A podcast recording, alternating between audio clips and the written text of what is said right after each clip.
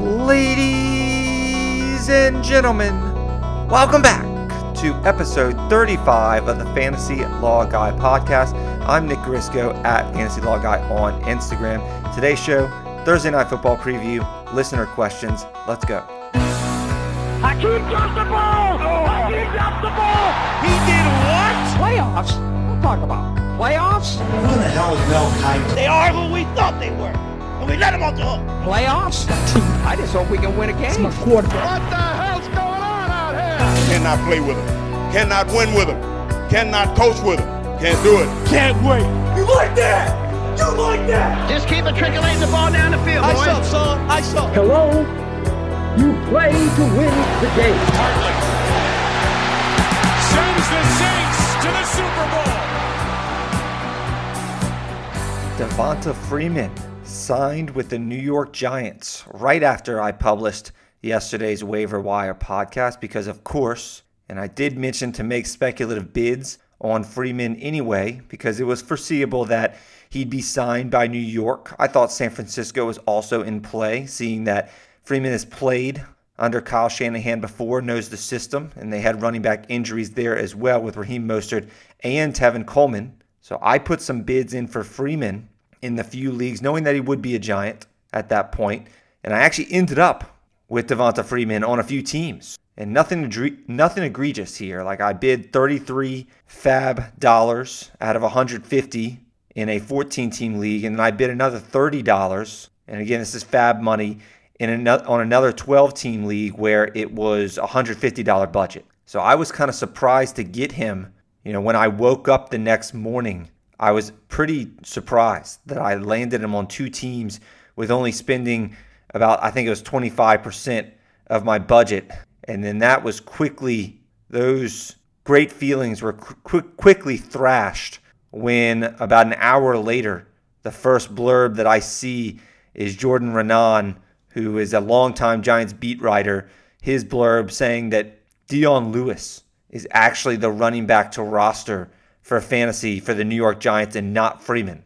And I somewhat disagree with Jordan Raanan there, although I really do respect his work. And my logic is that I don't think they would have reached out to Devonta Freeman and paid him $3 million, whatever they ended up paying him. I don't think they would have done that if Dion Lewis was their guy. I think that the Giants believe that this is a clear upgrade over Wayne Gallman, who's going to be the early down runner. And this was an immediate signing as well. This wasn't something where the Giants just kind of looked at their team and they're like, all right, I guess we'll just go look at some free agent running backs. Okay, we'll have a couple try out. Yeah, I guess we'll take Freeman. No, this wasn't that. This was Saquon Barkley got injured. They knew the extent of the injury. And then the next day, they are immediately bringing in Devonta Freeman. And Freeman, you know, he may be washed, and he wasn't effective last year as a three-down back. And I get the logic that, you know, if Saquon Barkley couldn't run behind this crap offensive line, then Devonta Freeman may be nothing. I get all that. But I think there's enough uncertainty there and enough of a role just to take a chance here. I don't think Dion Lewis is that good.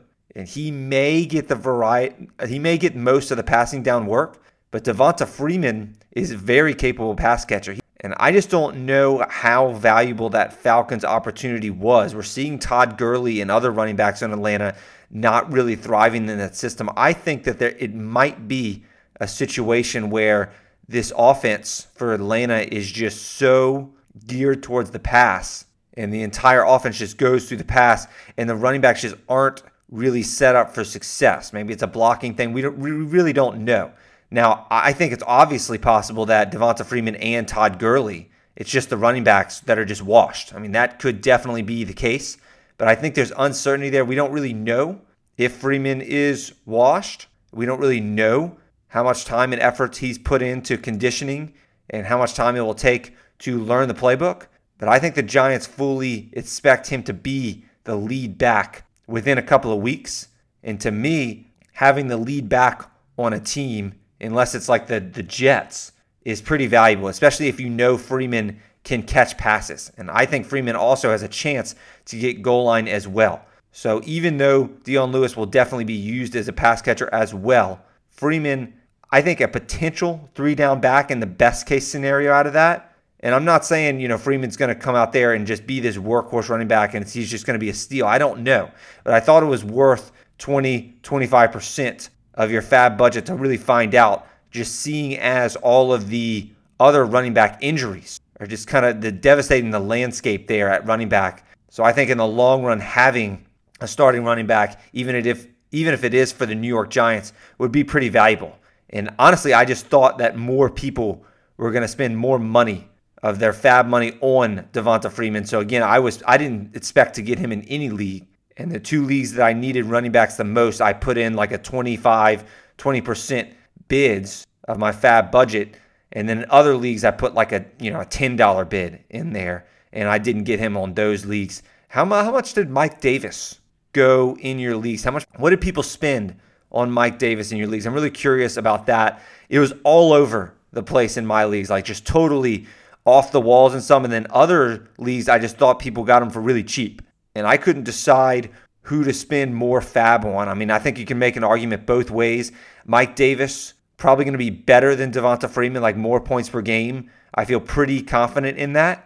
But it's only a short-term fix. Like Christian McCaffrey probably going to come back in week 6, week 7. So Mike Davis is really on a short-term fix. And that really came down to me is, do you need Mike Davis to start for your teams right now? And if you did, like maybe you lost Christian McCaffrey, you don't have good backups. If you need Davis to start for your team right now, then yeah, I could see spending over 50% of your FAB budget on Mike Davis. I do think he's going to be good. I think he's going to be a 3-down back. But if you have other running backs to get you through and you're trying to think long-term here, then maybe Freeman's the better buy for that situation. So I put similar bids on both of them. And in some leagues, I had me bidding more for Davis. In some leagues, I had me bidding a little bit more for Devonta Freeman. Neither I spent above 35% of my FAB budget in either of them. But I ended up not landing Mike Davis in any of my leagues. And he went for about 50% in most of my leagues, 50% of the FAB budget. And in one league I'm in, he went for 100%. We have a $100 free agent auction budget.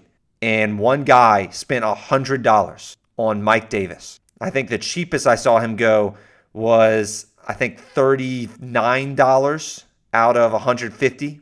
There might have been like a $25 bid in there, but I don't know. He was all over the place. But I think on average, it was probably about 50, 60% of the budget. So I think that was what it took to get Mike Davis. The other player I ended up a lot with is KJ Hamler. And I was only putting like $1 bids for KJ Hamler.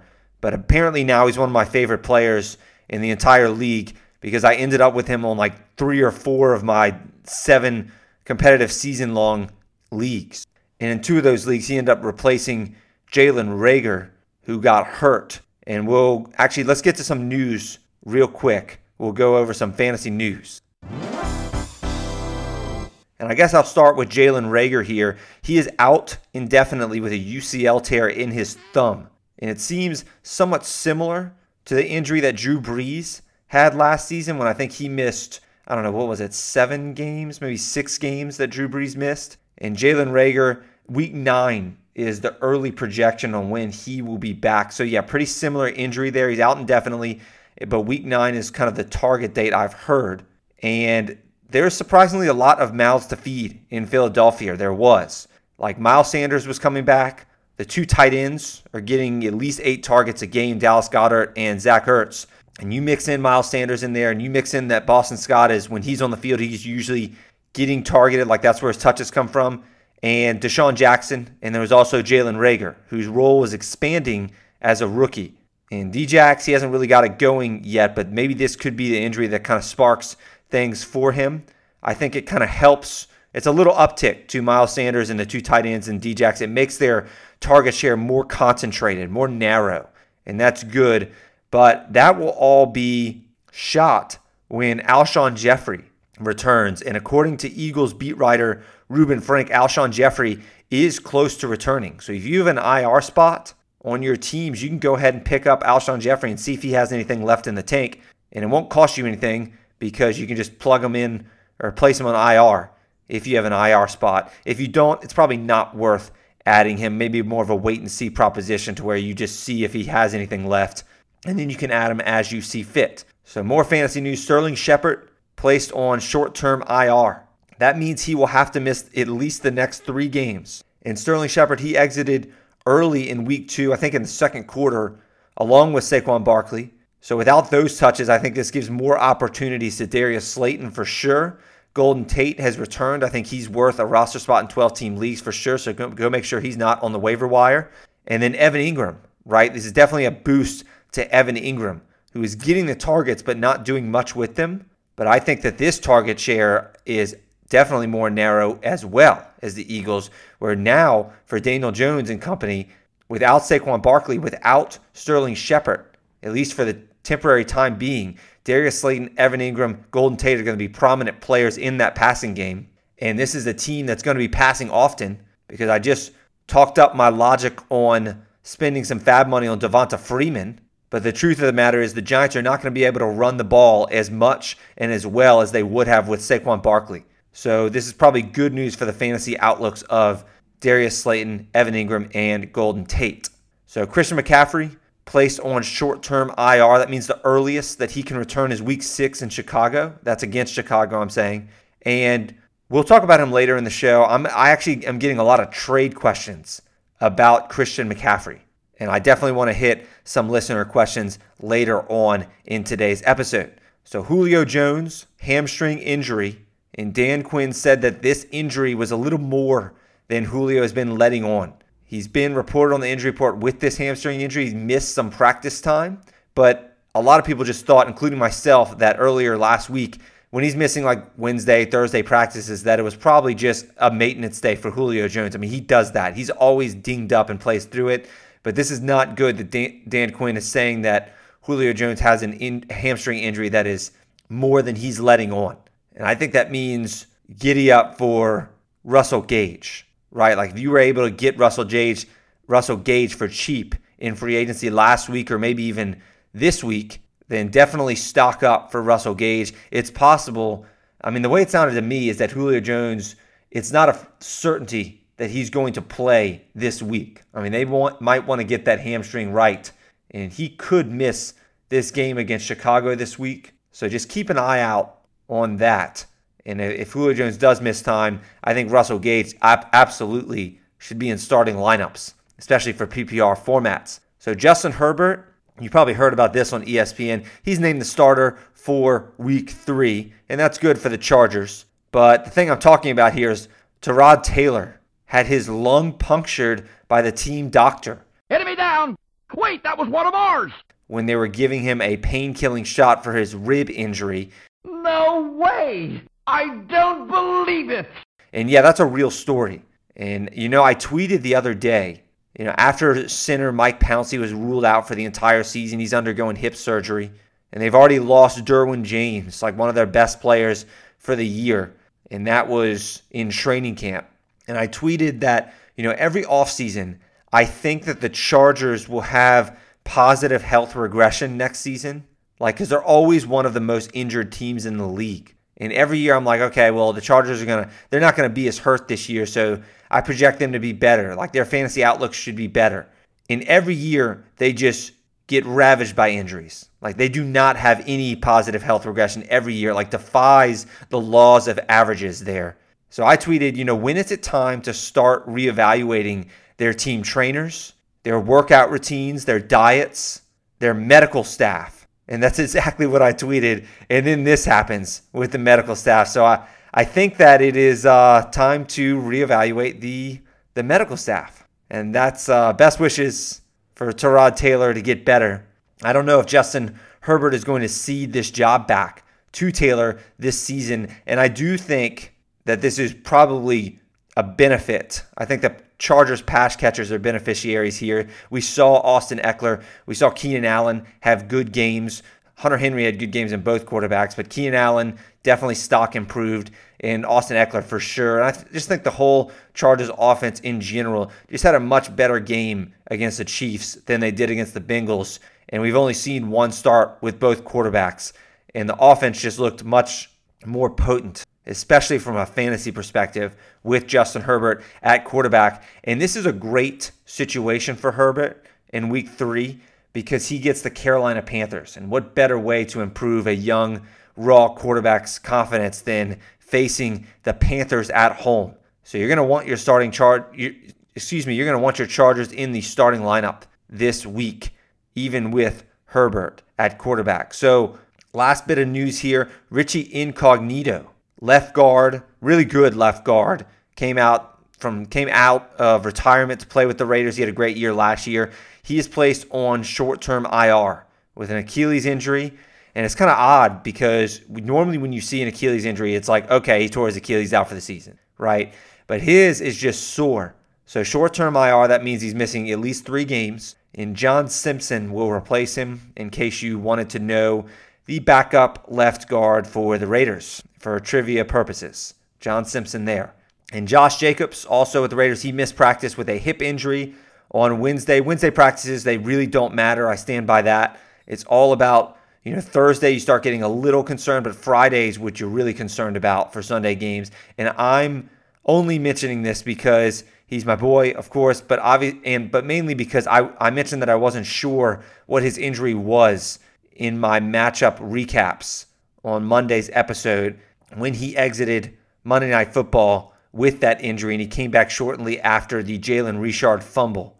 But now we know for certain it is a hip injury. I thought it might have been a quad or something like that. I saw the trainers dealing with that general area, but I thought it was a quad issue. It is, in fact, a hip issue. So we'll watch that and see. As of now, his status for Sunday's game against the New England Patriots is not in jeopardy, but we will monitor that. Of course, I will, because Josh Jacobs, I'm just in love with the guy. So let's move on to the Thursday night football game, and then I'll answer some listener questions.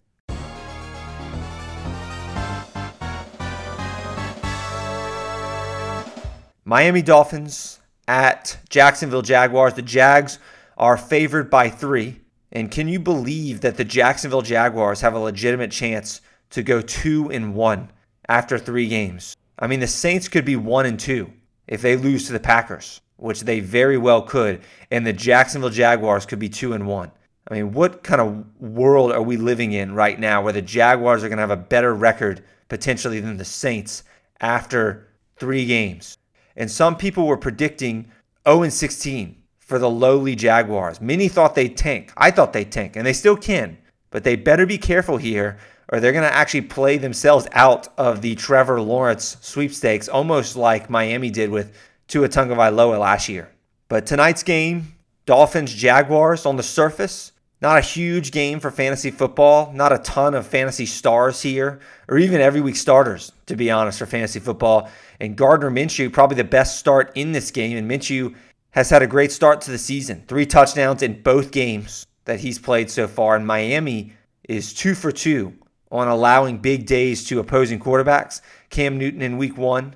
Josh Allen ripped them in week 2. And last week, Miami lost top cornerback Byron Jones after a few snaps in that game. And he is doubtful for this game, very unlikely to play.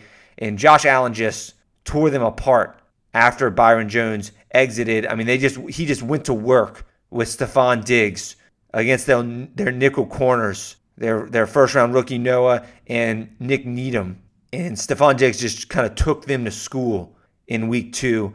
And I'm just looking at the quarterback list right now. I'm trying to figure out where to slot Gardner Minshew, because you're not playing him over Lamar Jackson, Pat Mahomes, Kyler Murray, Russ Wilson, Dak Prescott, Josh Allen, Cam Newton, Matt Ryan, Aaron Rodgers. And I also think I'd probably play Big Ben Roethlisberger against Houston in that tasty matchup over Gardner Minshew. But am I playing Minshew over Deshaun Watson at Pitt? Yeah, probably so.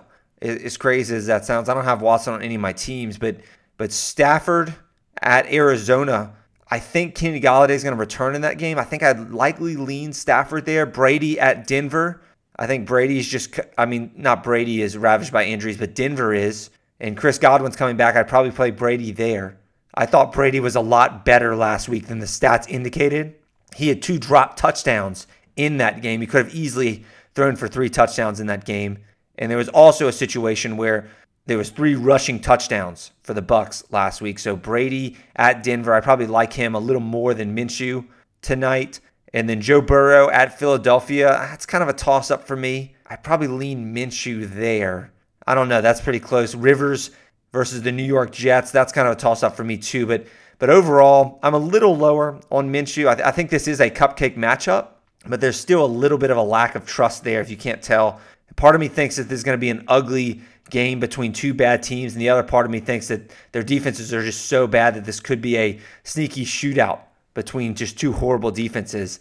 And Minshew could definitely go out there and throw his usual 3 touchdowns, maybe even 4 touchdowns. He could just totally shut me up. But I have him around quarterback 13, 14 this week, and I kind of have him there just kind of every week. I think that he's a great backup quarterback who's definitely streamable in good matchups like this, and he's just an every week start in Superflex for sure, regardless of matchup in my opinion, just because of the way his offense just sets up. I mean, he's a gamer when he starts trailing. So definitely a hold in one quarterback leagues. I think that he's on the cusp of quarterback 1 territory, the cusp of top 12, a little behind that I would say this week, but no issues if you want to start him tonight. I don't think I would force him in my lineups just because he's hot and he had a, it's got a hot start and this is a nice matchup. But yeah, definitely open to playing him for sure. His target distribution in week 1 and 2 leaves a lot to be desired. Like, he's spreading the ball around big time. It's really annoying if you drafted DJ Chark, whose 7 targets for the entire season make up only a 12% target share.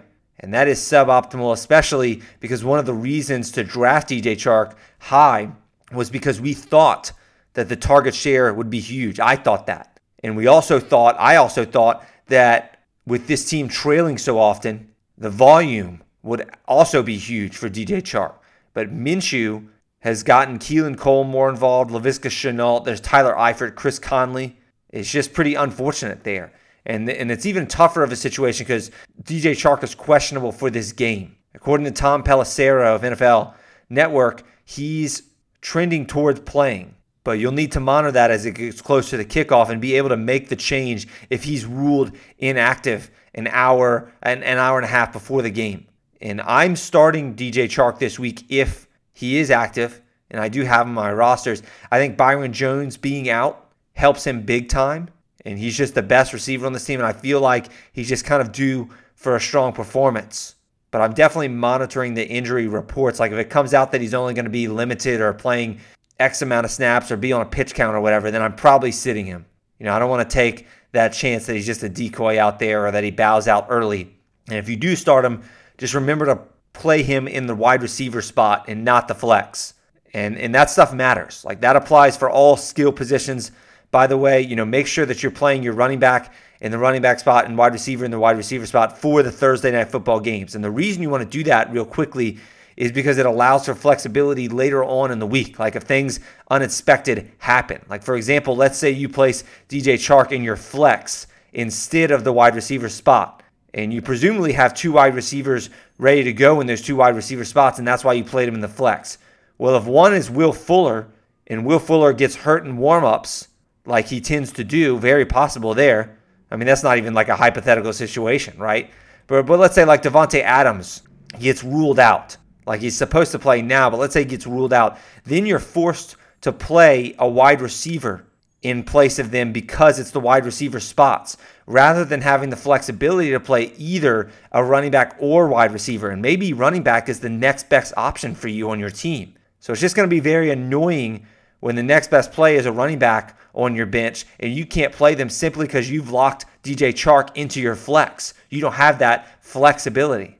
Pun intended, of course. So that's why you kind of play somebody on Thursday night football at, if they're a wide receiver, you play them at wide receiver. If they're a running back, you play them at running back. You play them in their traditional positional spots on Thursday night football and not the flex. And that may be fantasy football 101 to you. You may have known that for years already, but it's a new season. The season's still young. You may have forgotten. And some people who are listening may not know that. You may be a casual player. You may not realize that strategical advantage, and you don't want to get burned. And I want listeners listening to this podcast being the smartest fantasy managers they possibly can, and there's no dumber way to start out your week than having a guy that you intend to start and putting them in the flex. But anyway, Keelan Cole, for very deep leagues, he's more attractive as a PPR option. He's kind of a possession target for this team. He's more attractive if DJ Chark sits, but he's only really an option for deep leagues if Chark plays. And same for Laviska Shenault. And Shenault is definitely a stash. I think more so in 12-team formats than Keelan Cole. And I'm probably not starting LaVisca Chenault, unless it's like a 14-team league, maybe 16-team league. I like that he was used at running back last week a little bit, and I think his role increases as the season goes on. But with the lack of volume, you know, I'm he's probably best used for 14, 16 teams. I do think he's a hold in 12s. Tyler Eifert, I actually think he's kind of borderline for 12-team rosters. I do think Tyler Eifert should be rostered in 14-team leagues. He's quietly had a decent start to the season. Jacksonville running game, it goes through James Robinson. 17 touches, 19 touches in his first 2 weeks. And this is a pretty nice spot for James Robinson. This may be one of the games, the only games where Jacksonville is favored all year. And they may have a positive game script here. So they may be leading in the second half and not trailing. So Robinson, who's gotten off to hot starts in both weeks and then kind of teetered off in the fourth quarter, he definitely warrants flex consideration, especially because he might not be faded in the fourth quarter. He might be used more if the Jaguars do have the lead that they're expected to per Vegas. But again, when I say flex consideration, I don't mean start him in the flex. I mean, make sure it's in the running back spot, of course. I mean that ideally you'd have 2 running backs on your team that you'd play ahead of James Robinson. So you consider Robinson in your flex normally over maybe some wide receivers. But with all the running back injuries, a lot of people actually don't have that luxury, and Robinson's actually their clear running back too. And I think that's fine tonight. Like, I really do. I think he could have 100 total yards and a possible touchdown in this game. And I definitely think Robinson is a top 24 running back play of the week. So in most situations, he should be in starting lineups. For the Dolphins, Ryan Fitzpatrick, he brought Fitzmagic back last week, mainly in garbage time. I think he's a worse real-life quarterback than fantasy, for sure. But that's okay, right? Fantasy points are all that really matters. And you can make the case for streaming Fitzmagic tonight. Probably not in single quarterback leagues, but definitely in superflex leagues. Just because the Jags' pass defense has been just torn up by Phillip Rivers in week one. Rivers threw for over 350 yards in that game, and Ryan Tannehill last week, 4 passing touchdowns in week 2 against the Jaguars defense. And I wouldn't even be surprised if Fitzpatrick actually outproduces Minshew in the game. Like, I think that's a little closer to a 50-50 proposition than a lot of Minshew lovers may want to hear. But Mike Gesicki, huge breakout game last week. Definitely a sleeper on my draft guide, which I was really happy about his breakout performance last week. 8 catches, 130 yards, and a touchdown. Some of it was due to game flow. The touchdown particularly was late in garbage time, but he was Fitzpatrick's go-to guy against a Bills team missing both their starting linebackers. So you can make the argument that Gesicki's breakout game was very situational, especially considering his opening game only 40 yards. But consider that was against the New England Patriots. So Gesicki's had a pretty tough matchup to open the season. Then he's had a favorable matchup against the Bills missing their linebackers. But Evan Silva at EstablishTheRun.com, he laid out a very strong case for playing Mike Gesicki this week. He says, as enemy tight ends have caught 13 of 15 targets for 198 yards and 13.2 yards per target and 2 touchdowns against the Jaguars this season. And this is a cupcake draw for Miami's locked-in tight end 1. And then among tight ends, only Jared Cook owns a higher air yards share with 37.6%. than Gesicki's at 31.2%. So among all tight ends, only Jared Cook, higher air yard share than Gesicki. And Gesicki also leads the entire league in targets inside the 10-yard line, which is something I did not know. He's had 4 targets inside the 10. So great analysis there by Silva as usual. And I liked Gesicki as a sleeper going into the year, and I'm not getting off the train now in this matchup. I think he's absolutely a top 12 tight end play. I think the only tight ends I probably play over him this week are Travis Kelce, Mark Andrews, Darren Waller, Hunter Henry, Jared Cook, Zach Ertz, Evan Engram, maybe Tyler Higbee, maybe Jonnu Smith, maybe Noah Fant. I think Gesicki's right in that range with the last 3 guys I mentioned. But I do think I would start Gesicki over Dallas Goedert, over TJ Hockenson, over Hayden Hurst, just above them in that range. It's close. I mean, they're all kind of bunched together. But yeah, that's kind of how I see Gesicki in terms of starting, if you want my honest opinion there. I don't love that slot receiver Isaiah Ford is getting so many targets. He's had 14 targets in 2 games. But Gesicki is the big slot there. That's where he's lining up. I think it hurts the outlooks more of Devontae Parker and Preston Williams, who had very tough matchups against the New England Patriots and Buffalo Bills to open the season. They have great outside corners, but I still don't think I have the stones to play really either in this matchup, both Preston Williams or Parker. They're both kind of bench players to me. Parker still maybe dealing with a hamstring injury. He had 50 yards last week and it looked pretty promising, but I probably likely stash them on my bench until one is becoming more of a clear-cut target. There's just not a lot that we've seen so far this season that you could justify playing them even in the soft matchup, unless, of course, you are desperate and maybe ravaged by injuries there. At running back, this is a three-way running back by committee with Myles Gaskin leading the way. And Gaskin, kind of a good story here, seventh-round pick. And also a good story on the other side, James Robinson, undrafted free agent, ends up being the reason that Leonard Fournette was shipped out because they just had so much confidence in James Robinson. So pretty cool stories tonight with the running backs here, with Gaskin, with James Robinson, but also with the quarterbacks, Gardner Minshew, Ryan Fitzpatrick, also, you know, not exactly heralded stars, highly recruited, you know, highly drafted stars in this league. So just a bunch of scrubs. I shouldn't say scrubs. It's a bunch of under-the-radar players who have overcome the odds, even if they are considered just kind of scrubs in for mostly for fantasy football purposes. But Myles Gaskin played 65% of the snaps and had 13 touches and 7 targets last week against the Bills. However, Jordan Howard, the clear goal line vulture there, like that's his only role in this team is to play in short yardage situations. So that's kind of a buzzkill. If the Dolphins do get in the red zone, they're likely, or near the end zone, they're likely putting Jordan Howard in. And Matt Breida is also mixed in there as well. I don't think Howard and Breida should be rostered in 12-teamers. I don't think it's worth it. Gaskin probably should. I think he's more of a stash, though. This is a game where he could take over lead duties. You can root for Myles Gaskin if you have him on your bench.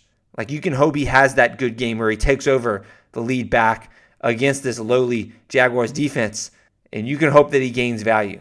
But he's really just a desperation play. Like, I don't advise starting him unless you absolutely have to. And by the way, I think this concept is something that a lot of fantasy managers don't really grasp, or they don't really follow well. Like, fantasy football, pretty emotional game. But when you sit a player, like when you bench a player that week, you should still be rooting for a good game from that player on your bench. And I get that it's an emotional game. I guess that's it's easier said than done, right? Like, it's totally tilting when somebody on your bench has a great game and somebody at the same position in your starting lineup like has a total dud of performance, like 2 points, and you're just totally peeved at that. But most of the time, people who go off on your bench, you honestly weren't considering starting anyway, right? Like, if it really comes down to it, you know, gun to the head, if somebody asks you, were you really actually going to start them, or are you just actually mad that they scored points on your bench? That it's usually the case. You're just mad that they're on your bench. Like, if Deshaun Jackson goes off for 25 points this week, but you're starting 2 wide receivers are like Amari Cooper and Devontae Adams, and they just happen to suck that week, you know, there's really no reason to be that mad. You weren't realistically playing Deshaun Jackson over them anyway, and it's actually good news. And that's my argument here. It's actually good news because it raises the level of Deshaun Jackson tremendously if he has a 25-point game, because now not only do you know if he's capable of that, because he hasn't done it yet this year, but you know that you roster someone capable of a huge game, and you can use that knowledge for 2 reasons. You can use it to plug him in his future starting lineups, like in your flex or something like that, or you can use him as an asset as like a trade piece. Because overall, it's a good thing that Deshaun Jackson has gone off on your bench because it raises his value. I don't know why I said volume. Value. It raises his value there, and that's not a bad thing. So the point of all this, I know a lot of listeners may be stashing Myles Gaskin. And if he goes off for like 100 and touch out of nowhere, you know, you should not be pissed off that, you know, I told you you should probably sit him. Or you should not be pissed off that he's just on your bench if you weren't really considering starting him anyway. You should actually be ecstatic because for his future prospects, it's not sad that he's on your bench. You likely weren't going to start him anyway. So yeah, I mean, I actually enjoy rooting for the players on my team who, whether on my bench or not, because I want the players on my team's values to be raised so I can consider playing them later or I consider trading them. I want the players, all players on my team to be good. And that's the concept I'm trying to argue. Like whether they're on bench or not, I want every player on my team to be as good as possible. I want them all to have great weeks. The only scenario where it just kind of stings is when you're like actually legitimately honest to God, you know, you're 50-50 on deciding between two players like all week, like it's a coin toss, you just can't decide, and you pick wrong, and then you actually lose your head-to-head matchup directly because of that decision. Yeah, that sucks, but that's just fantasy football, right? Like, that's just part of it. Either way, when somebody on your bench goes off, that situation I just named is actually more rare than people realize. Most times when someone goes off on your bench, you weren't really considering playing them anyway. Like, you may have thought about it briefly, but you were probably like, nah, better not. Anyway, let's get to 3 listener questions here today. All right, we got 3 listener questions here. As a reminder, you can submit your questions on my website, fantasylawguy.com. There's a spot to ask your fantasy football questions. I'll answer the best ones on the show. And today we have 3 of them. And this first one is from Andrew Alexander at The Other AA, which is a very creative handle. I actually love that, honestly. But The Other AA, he says, I was just offered either Odell Beckham or Austin Ekeler straight up for Christian McCaffrey. And for context, other receivers I have, DeAndre Hopkins, Mike Evans, Cooper Kupp, and other running backs I have, Leonard Fournette, Devin Singletary, and Tevin Coleman. Would you make the trade? If so, who for McCaffrey? That's an excellent question, Andrew Alexander, and I think that I'm actually getting a lot. I know I'm getting a lot of questions about what they should do with Christian McCaffrey, whether it's about whether I should spend the fab money on Mike Davis or whether it's about, hey, a lot of people are trying to buy low on Christian McCaffrey. Should I execute that trade? Like your question. And I'm also getting questions on the other end. Should I buy low for Christian McCaffrey? Should I make an offer to the Christian McCaffrey manager? But my answer to this question is I would probably make the deal for Austin Ekeler. And I love that you provided context in the questions because it honestly answers the question for me. Because seeing that your running backs, Leonard Fournette, probably the only one that I like going forward, but Devin Singletary, not a fan of, never been a fan of, or at least I was last year, but not this year. Devin Singletary, not somebody that I'm high on. And Tevin Coleman is useless right now in fantasy football with the injury, the knee injury that he just sustained. He's going to miss multiple weeks. So you have a huge void at running back too. Like, it's just a total barren wasteland. And unless you end up getting like Mike Davis or somebody in free agency, even if you got Freeman, you can't play him this week. So unless you got Mike Davis, I mean, you are vacant at RB2. And I don't think you can afford to wait 4 to 6 weeks at playing Devin Singletary at running back. I mentioned in yesterday's podcast, or I think it was Tuesday's podcast, that the waiver wire pod, that Carolina is not good. Carolina stinks. So right now they're winless. But if 3 weeks passes, because that's the earliest Christian McCaffrey can come back is week 6. But let's say by week 6, they've played 5 games. Let's say they're 1-4, or let's say they're 0-5 by the time that McCaffrey is eligible to come back. What is rushing Carolina to play Christian McCaffrey? What's rushing them back on the field? They just paid him. So why would they want to rush their star coming off this high ankle sprain back onto the field when they're 0-5? Their season's over anyway. They might be starting to tank at that point. They might be thinking about Trevor Lawrence at that point. You know, you don't know. I think the Panthers are likely going to be 1-4, 0-5 at that point. So you can just take that for what you will. But let's say even if he, you know, beats the timetable, he's returning right after the 3 weeks and he's ready to go in week 6. It's not that players just all of a sudden when they return are 100% coming back from these high ankle sprains. Players take a certain amount of time to get back onto the field, but then they need more time to get to 100%. And that's 2 different things, 2 different concepts there. Like McCaffrey might push to play in week 6, but that doesn't mean he's going to be his same old prime 100% Christian McCaffrey. And we saw that with Saquon Barkley last year with his high ankle sprain. Saquon Barkley went down, I think it was week 3. I know it was against the Bucks, but I'm pretty sure it was week 3 where he sustained his high ankle sprain. Saquon Barkley returned after a few weeks, but he didn't start dominating again until like week 15 when he just went on a total tear week 15 through week 17. It took him that long, like week 3 to week 15 before he was dominating, putting up, you know, stud RB1 numbers again. And everybody's different, but this kind of injury can sap explosiveness, especially for a running back who's predicated on his quickness. So yeah, I would make the deal for Austin Ekeler, who I think stock is rising now with Justin Herbert at quarterback.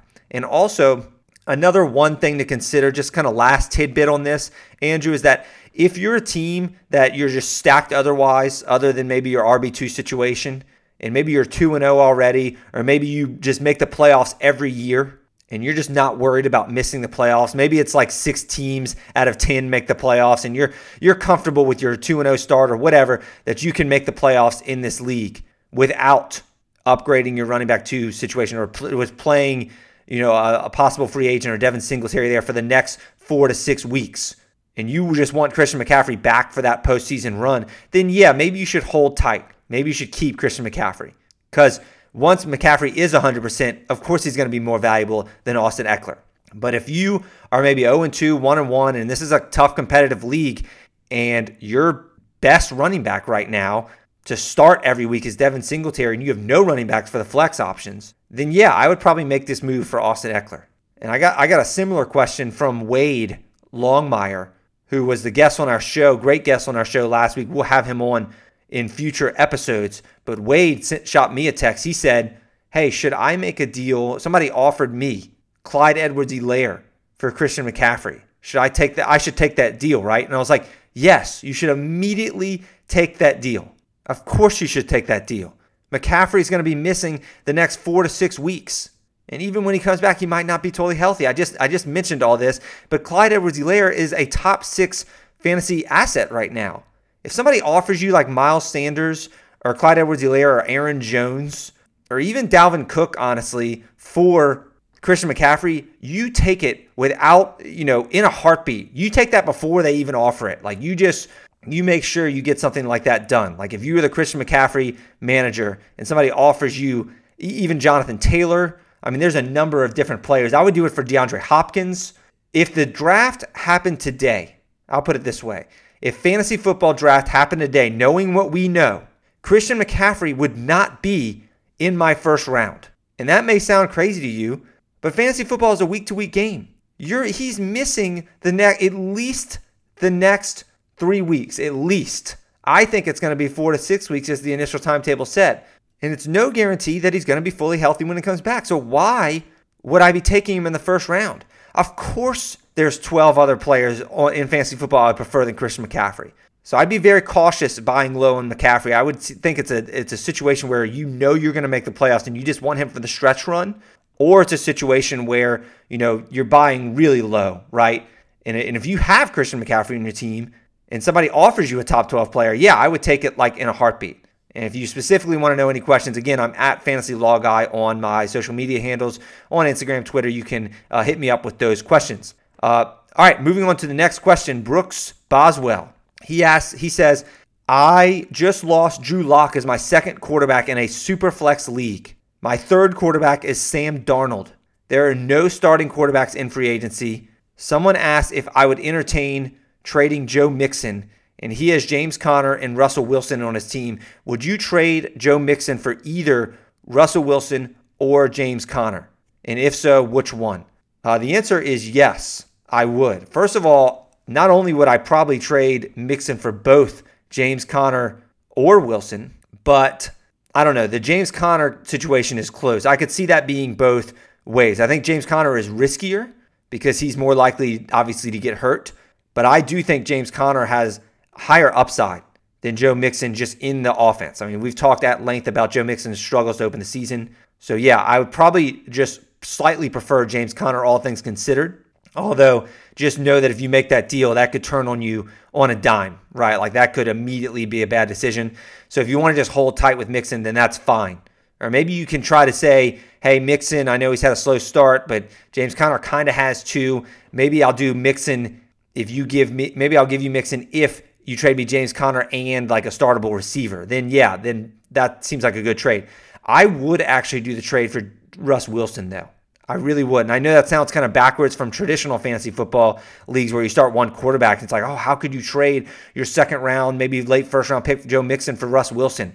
But listen to the situation here, guys. Or Brooks, this is a situation where you are playing Sam Darnold at quarterback every week until Drew Lock returns, or you're getting potentially the MVP of the league. So, of course, I would trade Mixon in his slow start for Russ Wilson, who literally might be the MVP of the NFL.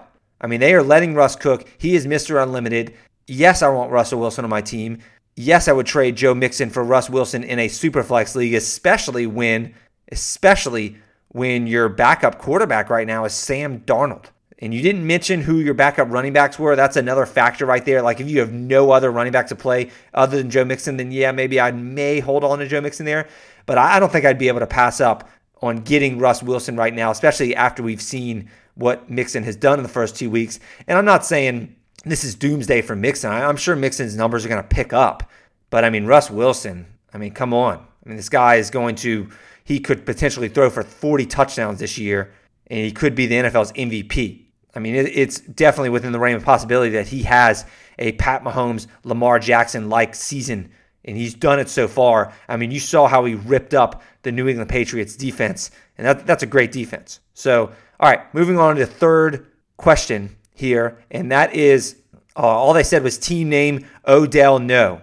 Or I think it's Odell No instead of Oh Hell No. But okay, it's a good team name. But this person asked, I spent my top waiver claim on Nyheim Hines last week. What should I do with Hines now? Keep or cut?